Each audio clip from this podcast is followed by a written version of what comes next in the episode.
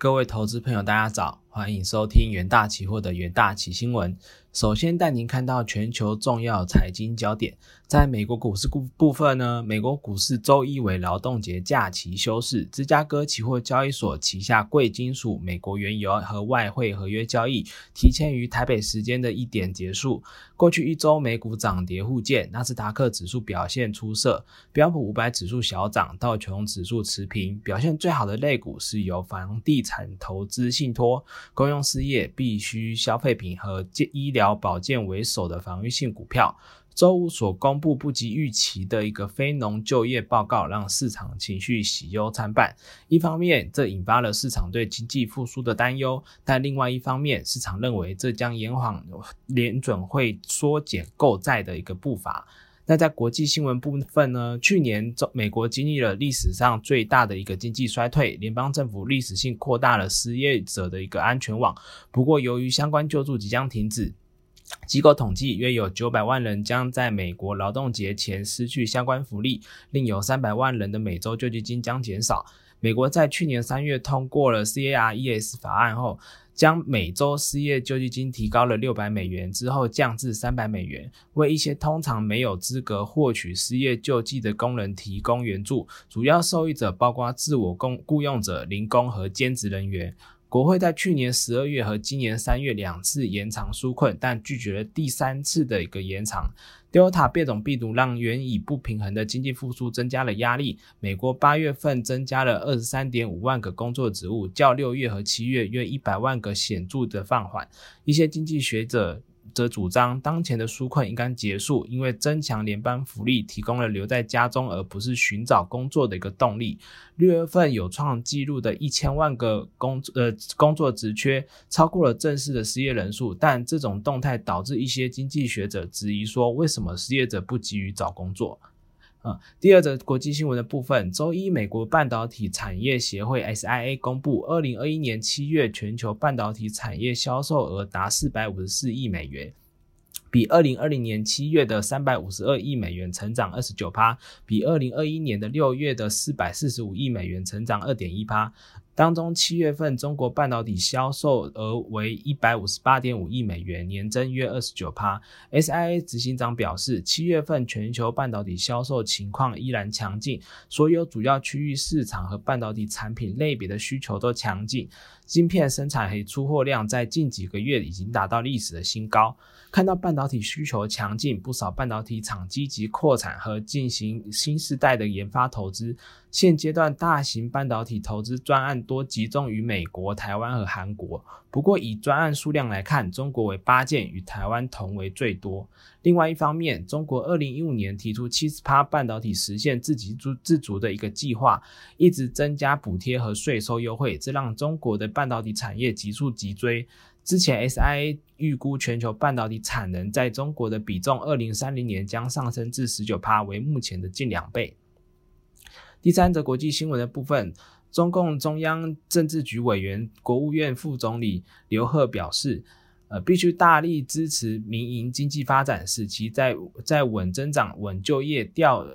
调结构、促创新中发挥更大的作用。刘鹤在二零二一中国国际数字经济博览会上致辞指出，民营经济为中国贡献了五十趴以上的税收、六十趴以上的 GDP，以及以及七十趴以上的技术创新、八十趴以上的城城镇就业、九十趴以上的市场主体数量。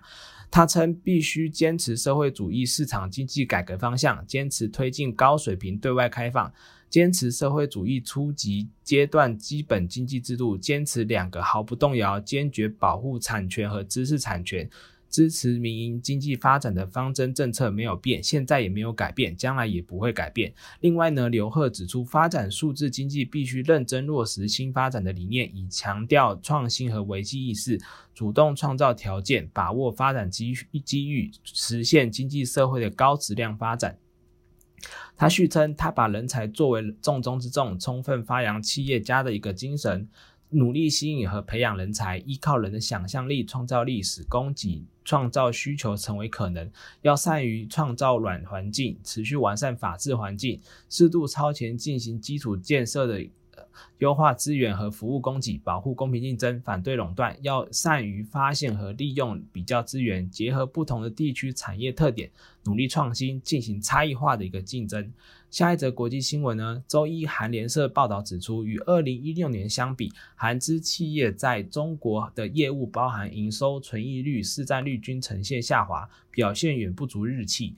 韩国全国经纪人联合会今日表示，在针对二零一六年以来的中国投资的韩国企业进行业绩分析后，发现营收前一百大的企业中有揭露数据的三十家大型企业，二零一九年在中国的营收一百一十七点一兆韩元，较二零一六年下滑了六点九趴，平均存益率由二零一六年的四点六趴降至二零一九年的二点一趴，下挫二点五个百分比。而三星电子、现代汽车等三十家大型韩企的境外销售额中，在中国销售额比重也从二零一六年的二十五点六趴下降至二零二零年的二十二点一趴，下滑三点五个百分比。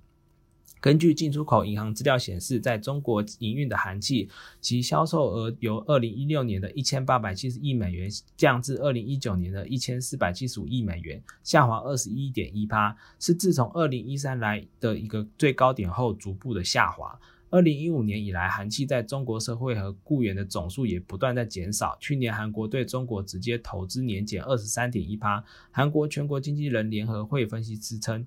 二零一八年在中美贸易战争导致华为等中国企业采购韩国半导体的需求减少，而而与当地企业竞争扩大也是韩企销售下滑的一个原因。接下来进入三分钟听股期的一个单元哈，呃，在中钢的部分，中钢宣布与中台湾中油签订合作备忘录，将通过。呃，研发平台的一个建构，共同推动钢化联产。中钢并表示，目前也与其他石化厂如长春化工、中碳等洽询，寻求更多钢化联产合作机会。受东南亚疫情影响，中钢八月份外销至越南、马来西亚等地的出货量预期下滑。不过，由于中钢外销的价格，呃，仍然持续的调涨，八月营收仍可望维持高档，并并有挑战新高的一个机会。中钢期货周一开高走高，中场上涨四点四点零趴，十日均线与季线形成黄金交叉。那在台积电的部分，投行高盛证券最新报告指出，由于台积电先进制程独大，国际客户的需求能见度已到明年后年，预期台积电明后年的报价将持续调涨，预将台积电一个目标价调升至一千零一百四。一十四元哈，呃，台积电供应链透露，在获得经济部及高雄市政府支持后，台积电内部已针对中油炼油厂未来的规划土地展开细部设计，初步规划六个厂，主要作为七纳米制成的一个生产据点。台积电期货周一上扬一点八趴，延续上上涨格局，并写下波段的一个新高。在南电期货的部分，南电八月营收虽月减三点二趴，但年增率达二十九点九趴，创历年单月次高。外资法人认为，南电包括 ABF 载板和 BT 载板架动率至年底可望维持满载。